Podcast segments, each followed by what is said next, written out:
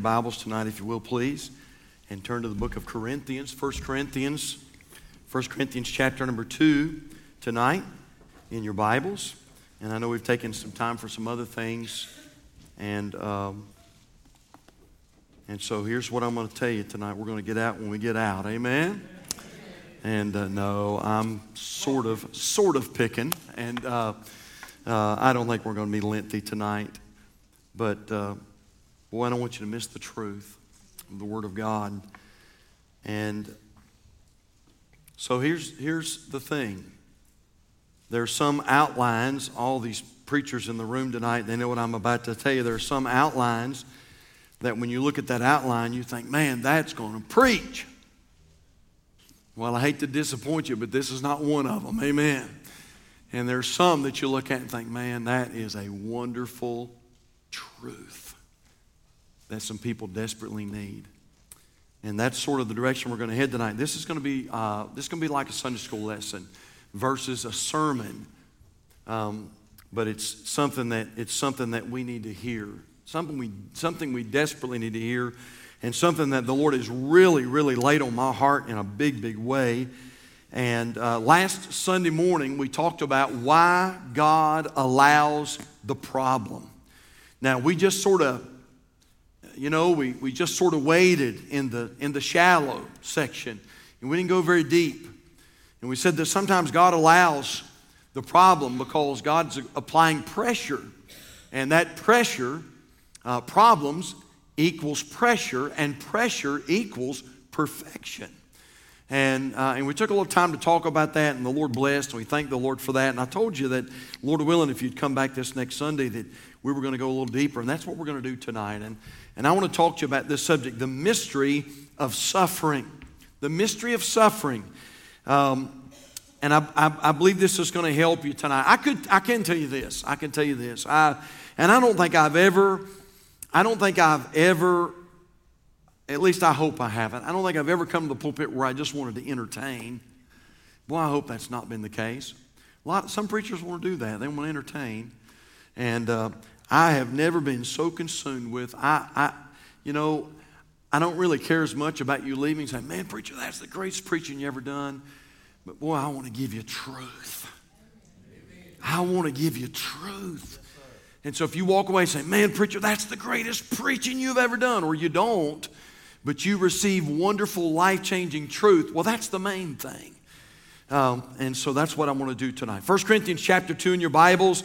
When you find your place tonight, if you're able to stand, let's stand out of respect for the reading of, of God's Word. We're going, read, we're going to read the first uh, 10 verses today. 1 Corinthians chapter number 2. And I want you to really follow with me today. 1 Corinthians 2 and verse number 1. How many are ready to receive, receive something from the Word of God tonight? All right, and so just hang in there. You can jot down some notes if you want to. We're going to really follow our outline tonight, which we don't always do, but we're going to really stay with the outline, I believe, tonight and, uh, and, and just teach a little bit this evening. But I hope it'll be a help to you. 1 Corinthians 2 and verse number 1, the Bible says, And I, brethren, Paul said, And I, brethren, when I came to you, came not with excellency of speech or of wisdom. Which I believe what Paul is saying, the same thing. I didn't come here to entertain you he says, declaring unto you the testimony of God. For I determined not to know anything among you save Jesus Christ and Him crucified. And I was with you in weakness and in fear and in much trembling. And my speech and my preaching was not with enticing words of man's wisdom, but in demonstration of the Spirit and of power that your faith should not stand in the wisdom of men, but in the power of God. Howbeit, Paul said, we speak wisdom among them that are perfect, yet not the wisdom of this world, nor of the princes of this world that come to naught. Look at verse 7. But we speak the wisdom of God in a mystery, even the hidden wisdom, which God, uh, God ordained before the world unto our glory which none of the princes of, the, of this world knew. For had they known it, they would not have crucified the Lord of glory. In verse 9, many people think that this is a reference to heaven. And this is not a reference to heaven, it's a reference to the Word of God. The Bible says, But as it is written, eye hath not seen, nor ear heard, neither have entered into the heart of man the things which God hath prepared for them that love him. Somebody says that's talking about heaven. No, it's talking about you don't even have a clue what God has prepared for you from this book right here. Look what he says in verse 10 But God hath revealed them unto us by his what? By his Spirit. For the Spirit searcheth all things, yea, the deep things of God. You may be seated tonight. I want to talk to you about this subject the mystery of suffering. The mystery of suffering. And, um, and so just hang in there with us. Uh, I'm going to mark the clock. We'll try not to be lengthy, that lengthy tonight, but we want to try to mind the Lord, and uh, I want to I, I want to try to try to help you tonight. Again, we mentioned this in the service this morning, but uh, what we're going to address tonight is what comes up in the break room. You know, people ask, well, you know, you say that your God is so good. Well, if your God is so good, why does my mom have Alzheimer's? If your God is so good, then why was my teenager killed in a car accident? If God is so good, why was that little family hit? Somebody said 83 mile an hour. Why was that little family hit on that golf cart and many of them went out into eternity? If God is so good, why would God let that happen? So, how many, how many know this? There's some tough questions. But I believe wherever, wherever there's a question, there's an answer in this book right here. And so we're going to do our best to try to teach that to you tonight. Won't preach as much, but we're going to try to teach it to you tonight. And I hope it'll be a help. And so let's pray together and ask the Lord to help us, and we'll jump right into this Bible study. Keep your Bibles open because we're going to look at a lot of places tonight, okay? Father, we love you. And uh, we're just grateful, Lord, for the wonderful day that you've given us and blessed us with. We're unworthy of it. It's not because of a man, it's not because of a preacher. Lord, it's because you're just a, an awesome God. And we are underneath the favor of a loving Heavenly Father. And Father, we thank Thee for that. We know that any blessing that we have received today is a, is a result of your precious Son and the sacrifice that's been made through Him. And so, Father, for that we're grateful. We take no credit for what's, been ha- what's happened today, but we do say thank you. And so, Lord, now as, as we approach a difficult subject, but one that I think that we need to approach, Lord, one that I think that our people need to know what they believe about this subject. And Lord, because this is, it really is the question that's going to come up at Thanksgiving. It's the question that's going to come up in the break room. It's the question that's going to come up with family members and friends. And so, Lord, help us to know what we believe so we can properly, Lord, answer the questions when this world comes for answers. And so, Spirit of God, I pray that you will uh, direct our thoughts and our words tonight. And I pray, Heavenly Father, that what we say would honor you and please you and glorify your Son. And I pray that we will, in just a few minutes, I pray that we will walk away from this place being able to say, it was good to be. It was good to be in the house of the Lord. And so, Lord, bless our discussion now, we pray. We love you and praise you. In Jesus' name we pray. And for his sake, and all of the Lord's people said, Amen. At different times in history, there were truths that God did not allow men to understand. These truths were referred to as a mystery. Look at verse 7 in your Bibles again. 2 Corinthians chapter 2 verse 7 and Paul is speaking to a church that is that, that's by the way in a incredibly pagan city un- unbelievably pagan and these Christians in this church have been saved out of a very heathenistic background. And so Paul says to them a, a lot of these things that Paul is teaching they, they could not grasp. And so Paul says in verse number seven, under the inspiration of the Holy Spirit, but we speak the wisdom of God in a mystery, even the hidden wisdom which God ordained before the world unto glory. In a mystery, it's the Greek word mysterion. And it means this it means a hidden or secret thing, not obvious to the understanding. And so there were things early in time that were considered mysteries. They were not obvious understanding. People didn't have a clear understanding of, uh, of, of, what God was trying to say. Let me give you some for instances, if I could tonight. How about the mystery of the church? Uh, you don't have to turn there. I'll read a lot of these for you. We'll turn to some. Ephesians 5.32, the Bible says this is a great mystery. But I speak concerning Christ and the church. Now, what does that mean? The church was a mystery. Uh, the word ecclesia, called out assembly. And early on, men had very little understanding of what the church would be. And when the Bible talks about the church, which by the way is you and me, the church being the bride of Christ, I'm going to be honest with you, men had uh, they had a difficulty in understanding what that meant. The church. Many of the Old Testament saints, if not all of the Old Testament saints and the prophets, had no idea what the church was all about. Well, thank God we know. Thank God we're part of it. Amen. And uh, but the church was a mystery. The doctrine of the church was a mystery. Not only that, but the mystery of the rapture. In 1 Corinthians 15 51, the Bible says, Behold, I show you a mystery. We shall not all sleep, but we shall all be changed. And so, what the Bible is saying there is this that men understood that the Lord was going to return. But they didn't quite grasp how the Lord would return. They didn't understand the rapture, didn't understand necessarily the second coming. They had very little understanding of the millennial reign of Christ and the tribulation and all these things that were going to come. Um, and so that's why the Bible refers to the rapture of the church as a mystery. There are many. The mystery of the kingdom of God, Mark chapter 4 and verse 11. And he said unto them, Unto you it is given to know the mystery of the kingdom of God. Now, the, the, the kingdom of God uh, speaks of a spiritual kingdom but also a kingdom that would one day become literal and physical. Uh, the Bible talks about the mystery of iniquity.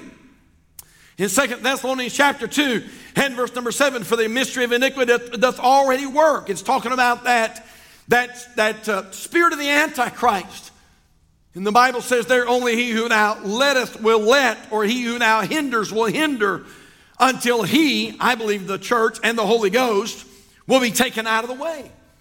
Uh, it's interesting that even just now, we're beginning to understand some of the mysteries that the book of Revelation talks about. Many years ago, even in my lifetime, when we begin to talk about receiving the mark of the beast and how the, uh, receiving the mark of the beast is going to preclude people from buying and selling, I'm going to be honest with you. Uh, we talked about having it on your hand, your forehead, and years ago we thought, how's that going to happen? Is everybody going to walk around with a tattoo? You know, 666 on their forehead, on their hand. And by the way, I'm not saying it's not going to be that way, but I'm just saying this. It could be you won't see a tattoo. Uh, we know now that everything is done with an eye, everything is done with a fingerprint, uh, everything is done with a chip. And so, again, we didn't understand how is that, how's that going to happen? But now, we say, well, we know exactly how those things are going to unfold. Now we see the technology and all that's happening. We used to wonder about, you know, the Bible says that the Antichrist will be mortally wounded and that somehow he'll be supernaturally resurrected. And men and women will look and they'll say, wow, he resurrected just like Jesus. He resurrected. And we think, man, how's that going to happen? How's the Antichrist going to be resurrected? Well, man, the Lord showed me something the other day. I believe I know exactly how that's going to happen. And uh, for $5 after the service, I'll share that with you. Amen? mysteries, mysteries. It's a hidden, uh, something that's hidden, something that's not obvious understanding. Well, part of, the, part of that is, uh, uh, well, let me, let me back up real quick and say this real quickly. part of the reason that we are able to understand some of these mysteries. I just want to put, put this in there, it's too important to pass over, is because we seem to be living in the last of the last days. Somebody says, Pastor, it was a mystery, right? It's not a mystery anymore, right? Why is that? Because it's, brother, it looks like we're in the last quarter of the game. I mean, it looks like the Holy Ghost is coming. It looks like Jesus is coming. And if you're here tonight and you're not ready, you're not ready. My wife and I, boy, we had that conversation this week as we were watching some of the news unfold and watching uh, these people that were protesting uh, to murder babies and and I told my wife, I said, man, people better make sure they've got their ticket stamped and ready to go. It looks like the Lord is about to come. And, and you see, listen to what the Bible says in Daniel chapter 12 and verse number 4. But thou, O Daniel, shut up the words and seal the book even to the time of the end.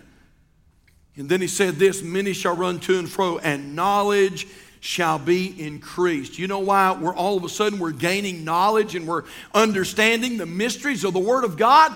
Because it's exactly what God said. I'm going to seal up some of these mysteries until it's time, uh, until the end comes. And when the end comes, I'm going to begin revealing some of these hidden things that are not obvious understanding. I'm going to be re- revealing them to my church. And that, my dear friend, is exactly what's going on. And so, mysteries, mysteries. Well, one of those mysteries tonight is the one I want to talk to you about, and that's the mystery of suffering. The mystery of suffering. Why is there suffering in the world? I think that's the question. Why is there suffering? Uh, why is there evil in the world?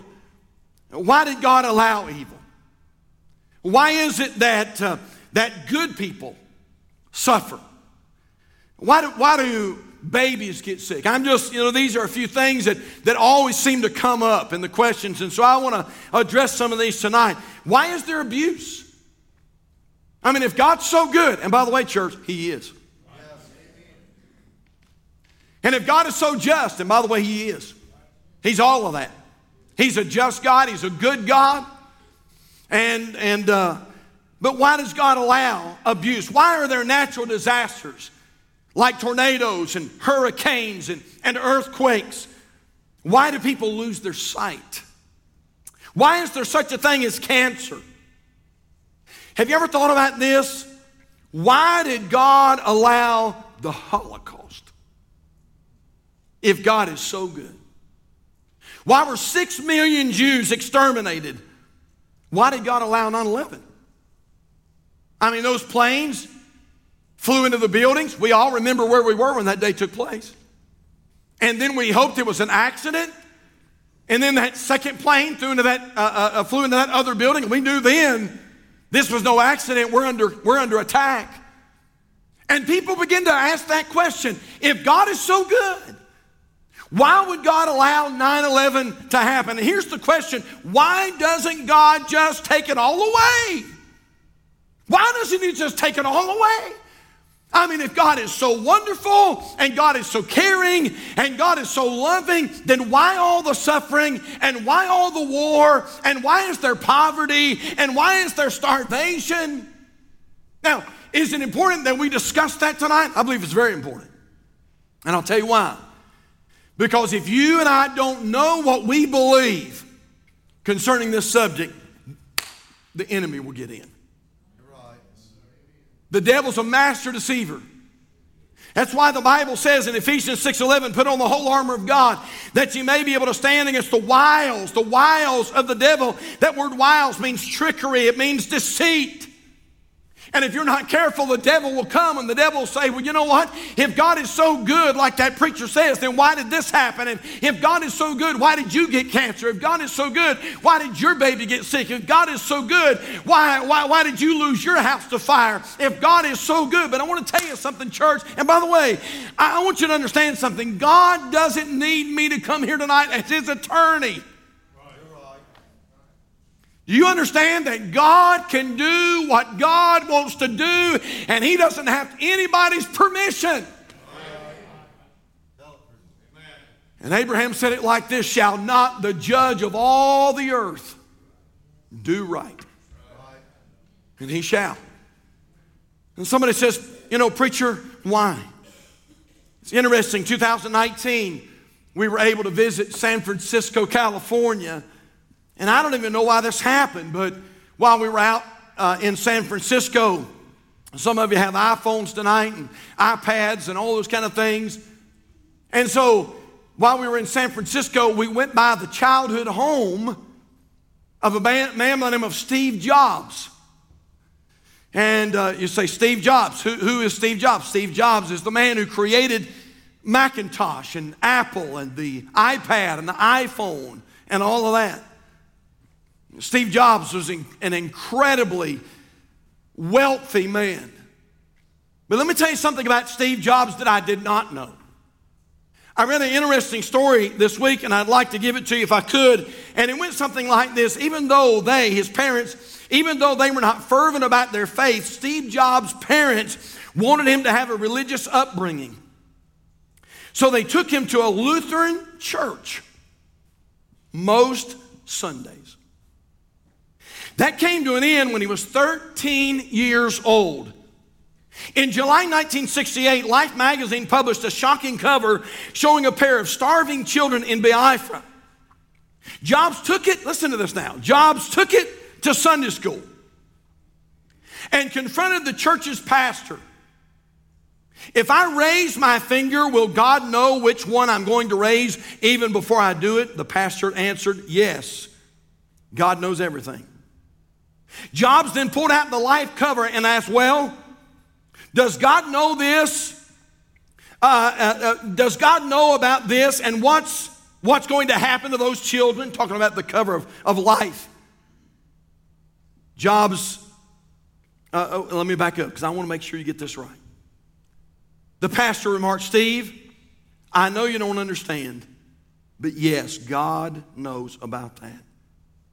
Jobs announced that he didn't want to have anything to do with worshiping such a God, and he never went back to church. Like many of us, Job struggled with the idea that God could see and know the details of the injustice in the world and do nothing to prevent it. So I, I have no idea who I'm talking to here tonight. You may have just went through the, the, the biggest storm of your life and, you and, and a lot of questions. And you say, Pastor, I'm trying to believe what you say, but if God is so good, then why did God allow suffering? Why did God allow this valley? Why did God allow this storm to come into my life? And so let's talk about that just a little bit tonight. If I could, I'll give you just a few thoughts this evening and we'll let you go tonight. How about this? Number one, I want you to understand something that suffering is a direct result of the curse. All right, so here we go. Get your Bibles handy. I want you to turn over the book of Genesis with me tonight the book of Genesis. Genesis chapter 3. I've got a lot of scriptures tonight, more than we could ever turn to, probably, but I, I will turn to some of these tonight. Genesis chapter 2 in your Bibles. And I'm going to tell you the mystery of suffering tonight. Genesis chapter number 2. And I'm sorry, Genesis 3. Genesis 3. Suffering is a direct, a direct result of the curse. Genesis chapter 3, look at verse number 17. The Bible says, And unto Adam he said, Because thou hast hearkened unto the voice of thy wife, and hast eaten of the tree of which I commanded thee, saying, Thou shalt not eat of it. Notice what the Bible says Cursed, cursed is the ground for thy sake. In sorrow shalt thou eat of it all the days of thy life. Thorns also and thistles shall it bring forth to thee, and thou shalt eat the herb of the field. In the sweat of thy face shalt thou eat bread till thou return unto the ground, for out of it wast thou taken. Notice this now, for dust thou art, and unto dust thou shalt return. Now, was that God's original plan? Listen, listen to me. Suffering, suffering is a direct result of the curse. Now you're in Genesis, you can just stay there, but let me read Romans chapter 5 and verse number 12. The Bible says, Wherefore has by one man sin entered into the world, and death by sin. And so death passed upon all men, for that all have sinned. How about Romans chapter 8, verse number 22? For we know that the whole creation groaneth and travaileth in pain together until now. And not only they, but ourselves also, which have the first, fruit, first fruits of the Spirit, even we ourselves groan within ourselves, waiting for the adoption to wit the redemption of our body. Please understand something like you say, Pastor, what's the deal? Where did suffering come from? Why is there cancer? Why is there death? Why is there abuse? Why is there problems? I'll tell you why. Because suffering is a direct result of the curse. Well, let's go further. And number next is this I want you to understand this the curse is a direct result of sin. I'm talking about suffering, I'm talking about dying, I'm talking about death. Did you know that death is here because of sin? We can go further than that. Did you know, did you know that cancer is here because of sin? Alzheimer's, poverty, addiction, divorce, heartache, sadness. All of these things came as a result of sin. Look at Genesis chapter 2, verse number 17. The Bible says, but of the, but of the tree of the knowledge of good and evil, thou shalt not eat of it. Watch this now. For in the day that thou eatest thereof, thou shalt surely die. Romans 6:23 says it like this, for the wages of sin is death. In Ezekiel 18, verse 4, our Bible says, Behold, all souls are mine. As the soul of the Father, so also the soul of the Son is mine. The soul that sinneth, it shall die. The soul that sinneth, it shall die. Many, many years ago, I think, don't hold me to this, I think it was uh, Dr. Christopher DeHaan, M.R. DeHaan's son, was watching, uh, uh, was watching a broadcast, and uh, it was 1985, by the way, and there was a, there was a huge um, a terrific earthquake that happened in Mexico City, Mexico. And Dr. DeHaan was watching the television as they were showing the, uh, the tragedy and the heartache and the buildings and, uh, and the death and the carnage. Interesting. As he was watching this broadcast, on the bottom of the screen where the captions run, it said this These images are brought to you by S. I N. Spanish International Network. But I got some news for you, church. All the carnage that we see today in this world, all the heartache, all the problems, all the sadness, all the funerals that we go to, all the chemotherapy that's having to go out today, all the abuse, all the hunger, all the starvation is brought us courtesy of sin.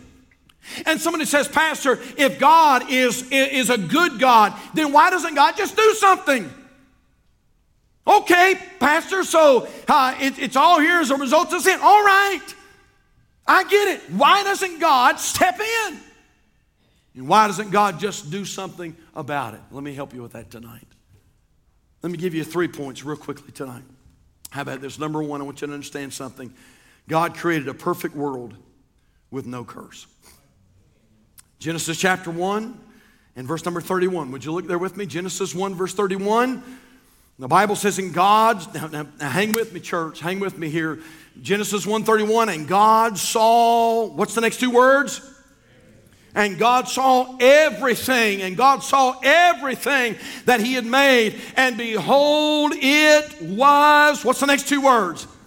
Very good. And God saw everything that He had made, and behold, it was very good. In the evening and the morning, we're the sixth day. I want to tell you that when you are an omniscient, omnipresent, omnipotent God, and you refer to something as very good, guess what? It's very good. In fact, it's perfect. And we read that verse for you this morning out of Deuteronomy 32, verse 4. The Bible says, He is the rock, His work is perfect. And so God created a perfect world with no curse. But there's something else. I want you to understand this next thing God created a perfect man and a perfect woman to be in this perfect world. Look at Genesis 2 and verse number seven. The Bible says, And the Lord God formed man of the dust of the ground and breathed into his nostrils the breath of life, and man became a living soul. And the Lord God planted a garden eastward in Eden, and there he put the man whom he had formed. And so, notice, God created a perfect world with no curse. God created a perfect man and a perfect woman to be in this perfect world. Are you with me so far? Say amen. Because here's the clincher. And here's the point that you better get. Number next is this God created this perfect man and perfect woman with perfect choice. You say, Pastor, I don't believe that for a half a second. Well, you better have some Bible to back that up then. God created this perfect man and perfect woman with perfect freedom. Genesis 2, verse 15. And the Lord God took the man, and put him into the Garden of Eden to, to dress it and to keep it. And the Lord God commanded the man, saying, Of every tree of the garden thou mayest what? Thou mayest freely eat, but of the tree of the knowledge of good and evil thou shalt not eat of it. I believe I have a perfect Bible tonight, and you'll notice in that perfect Bible there's a colon.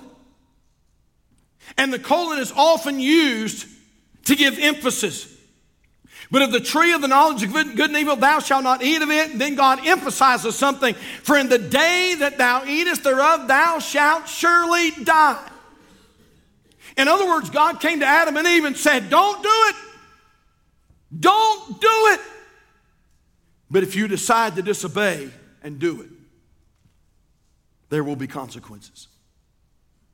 And so God created man with the ability to choose right or wrong, and man chose wrong. And the curse came. And cancer came. And death came. And cemeteries came. And little baby caskets came. And dementia came. And Alzheimer's came. And Parkinson's. And valleys. And hurricanes. And tornadoes. And you say, but hold on, preacher. If God made a perfect world with no curse and put a perfect man and a perfect woman in that perfect world, why, preacher? Why did he make them perfectly free? And the answer to that question is this because of love. Did you know the highest good is love? 1 John chapter 4, verse number 8 says it like this He that loveth not knoweth not God, for God is love. 1 Corinthians 2 9, but as it is written, I have not seen, nor ear heard, neither have entered into the heart of man the things which God hath prepared for them that love him. 1 Corinthians 13, 13, listen to this. And now abideth faith, hope, charity, these three. But the greatest of these is charity or agape. Agape love for God. So loved the world that he gave his only begotten Son, that whosoever believeth in him should not perish but have everlasting life. God is a God of love. And God made a creation that would love him and one that he could love in return. Ask a question what good is, what good is love if there's no love to give? And no love to receive. Somebody said it like this a song is not a song until you sing it, a bell is not a bell until you ring it. And love is not love until you give it and receive it. So you say, All right, preacher, God's a God of love. Why did He make them free? Are you ready? Because forced love is not love.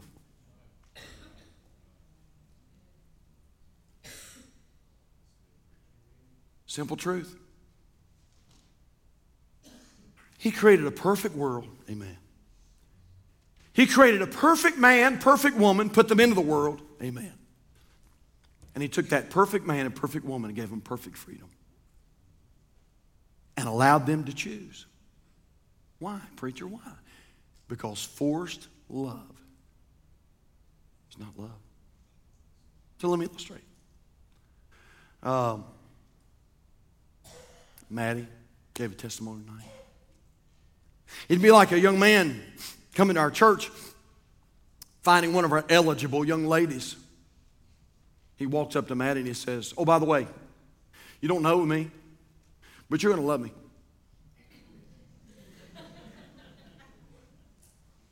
And of course, Maddie, in her own loving way, would say, drop dead, you know, and he. And he says to Maddie, No, no, you don't get it. You don't have a choice. You're going to love me. Whether you want to love me or not, you're going to love me. And so then he starts coming every service and just starts stalking her and hounding her. And he says, Hey, you're going to love me.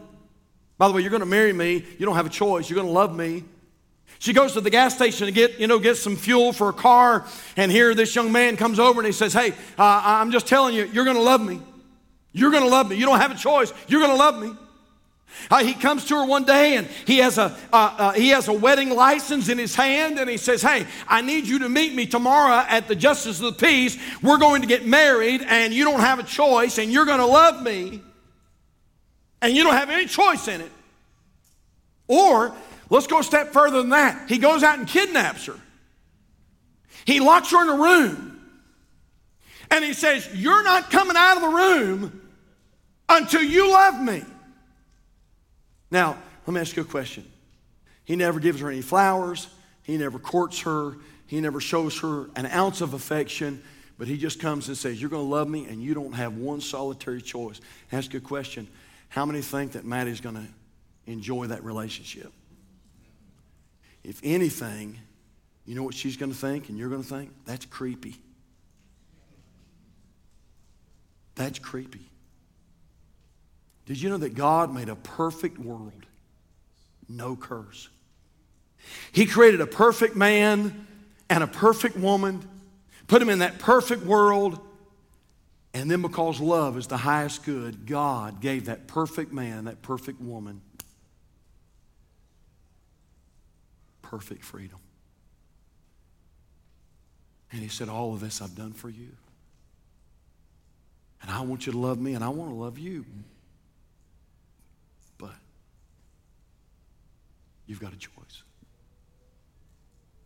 And what's really, really sad is man chose sin.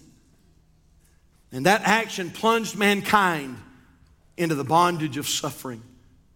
Romans 5 12 says it like this Wherefore, as by one man sin entered into the world, and death by sin, and so death passed upon all men, for that all have sinned. And somebody says, But Pastor, why doesn't God just destroy evil? Okay, we're where we are. Why doesn't God just destroy evil? Because if God destroyed evil, He would remove your freedom to choose. And God's not going to do that. God's not going to do that. Now, here's the great news, church, and we're done tonight.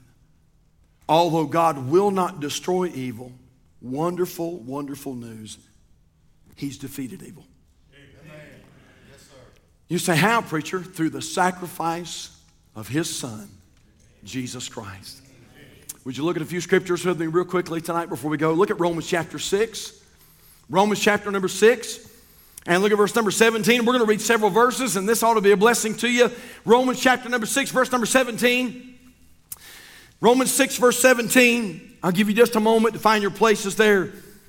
Romans 6, verse 17, the Bible says, But God be thanked that you were the servants of sin, but you've obeyed from the heart that form of doctrine which was delivered you.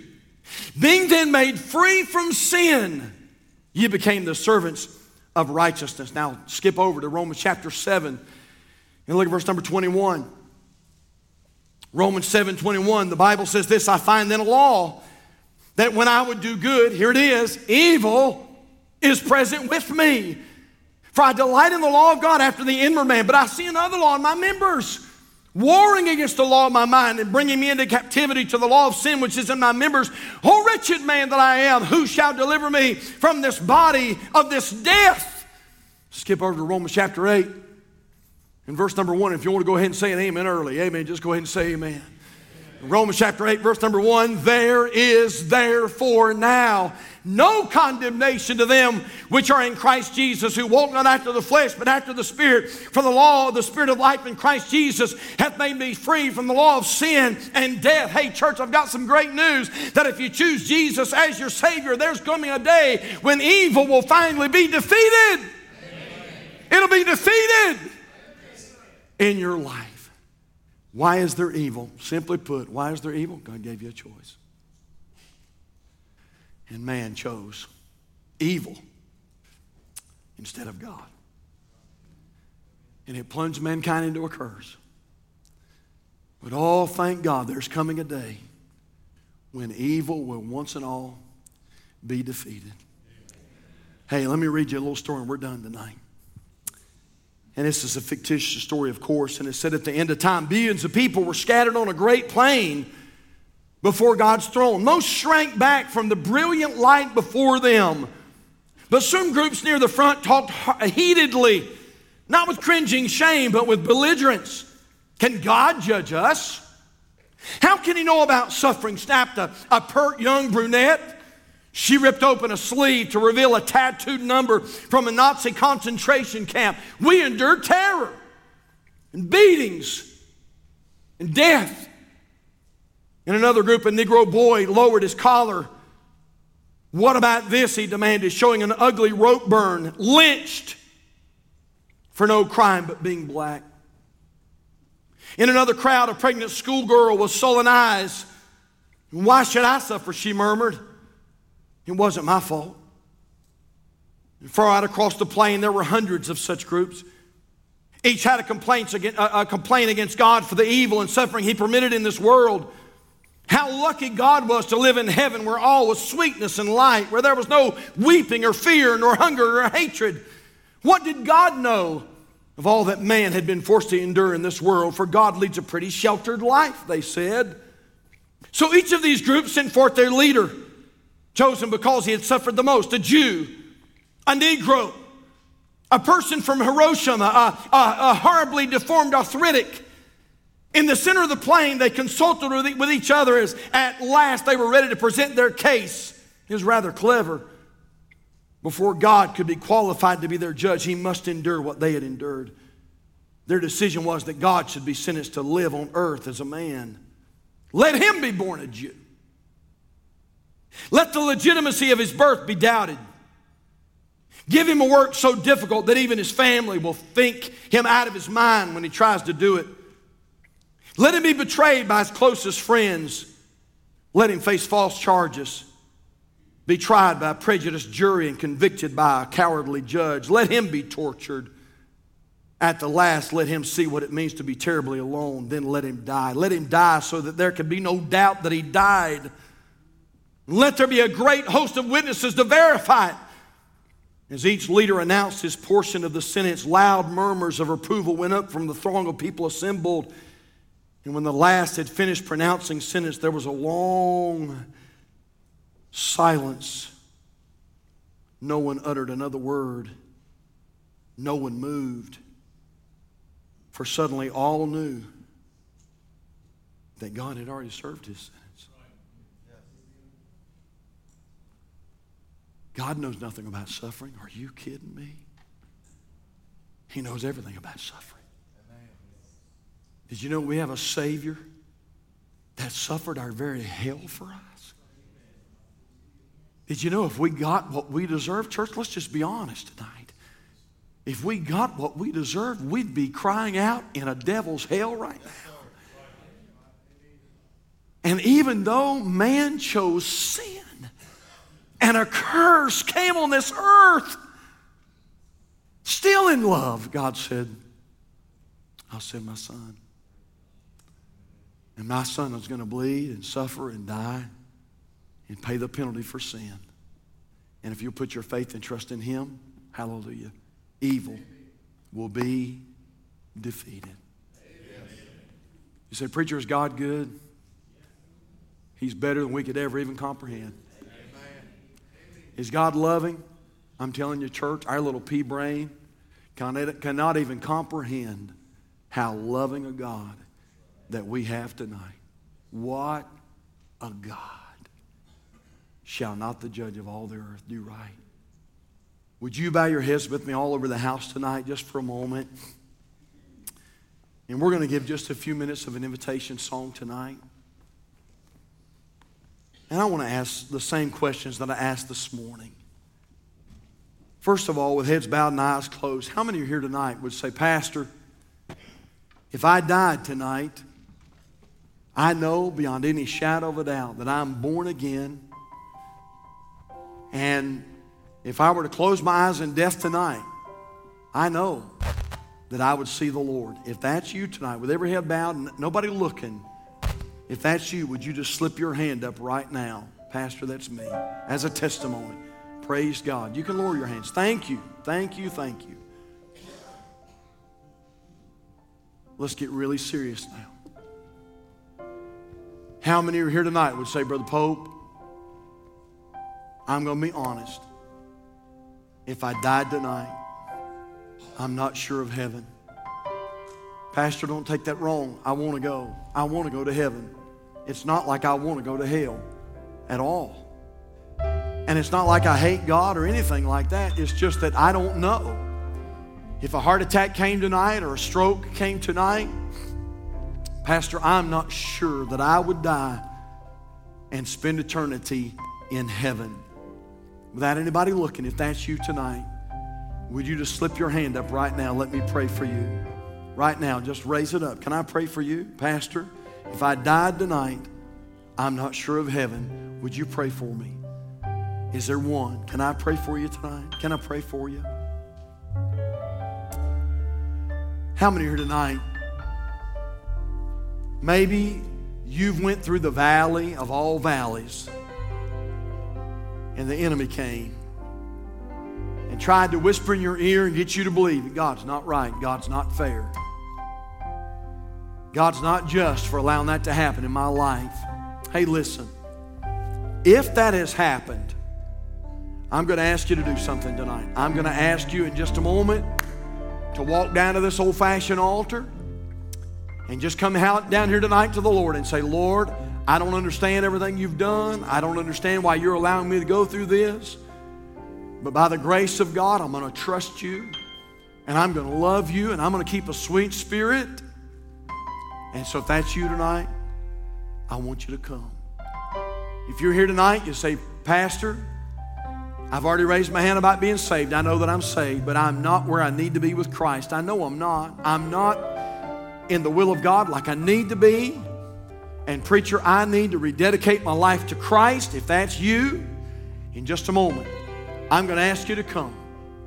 And we'd like to have a prayer with you tonight. Preacher, I have been saved, but I've never followed the Lord in believer's baptism. I'm going to ask you to come tonight. Make yourself a candidate for baptism whatever it may be, I want to invite you to, to come and mind the Lord tonight. Would you stand with us all over the house? Father, we thank you for this time we've had together tonight. Lord, I sure hope that this has pleased you, and I hope it's made sense to your people. And Lord, we thank thee that we can walk out of this place tonight knowing something that God is good, and He's good all the time. And Lord, regardless of the evil that's in our world and the suffering and the problems that come, Lord, we understand that God has a perfect plan and a perfect purpose. Father, I pray tonight for that person who maybe the enemy has come and tried to get them a little indifferent with the Lord. I pray tonight that, Lord, they would find their way to an old fashioned altar. And tonight, Heavenly Father, I pray that you'd give them a great spirit and a repaired spirit. And God, tonight, work in their life. Lord, save that one that's lost work in hearts tonight. I pray, Father, we thank you and praise you in Jesus' name. Our heads are bowed, our eyes are closed. If you're here tonight and you have a need of any kind, listen, I'm going to encourage you to come right now. Just find your way to an old fashioned altar, whatever it may be, whatever it may be. Would you come while we wait? Would you come? Would you come tonight and do business with the Lord? Hey, Calvary family, whatever you do, don't you ever allow the devil to get you sideways with God. Oh, listen, we cannot comprehend his great love wherewith he hath loved us. What a God. What a wonderful God. Would you come tonight? We've got some folks up here with a Bible that would love to pray with you. Is there another? Pastor, I'm saved, but I'm not where I need to be with Jesus. Come on. Come on tonight. That's right. Would you come? Would you come? Amen. Preacher, I don't know for sure that I'm saved and going to heaven. Come on tonight. Don't walk out of this place lost. Father, I thank thee for what you're doing. Lord, you've been at work all day today, and for that we're grateful. Father, I pray you'll continue to work in hearts tonight. Lord, I, I pray, Father, for that one that's nearest hell tonight. God, show them their need. Show them how much you love them. Lord, I pray tonight they'd come and give their heart and life to Christ. Father, I pray you'd work through the live stream tonight. And Lord, if there are those that are watching by way of live stream, Father, I pray that you'd help them to reach for their phone right now. Call that number on the screen. God, we want to pray with them tonight. Oh, God, I pray you do it. Lord, help us to leave this place saying that God is good. God is good. Lord, help us tonight. Heads are bowed, eyes are closed.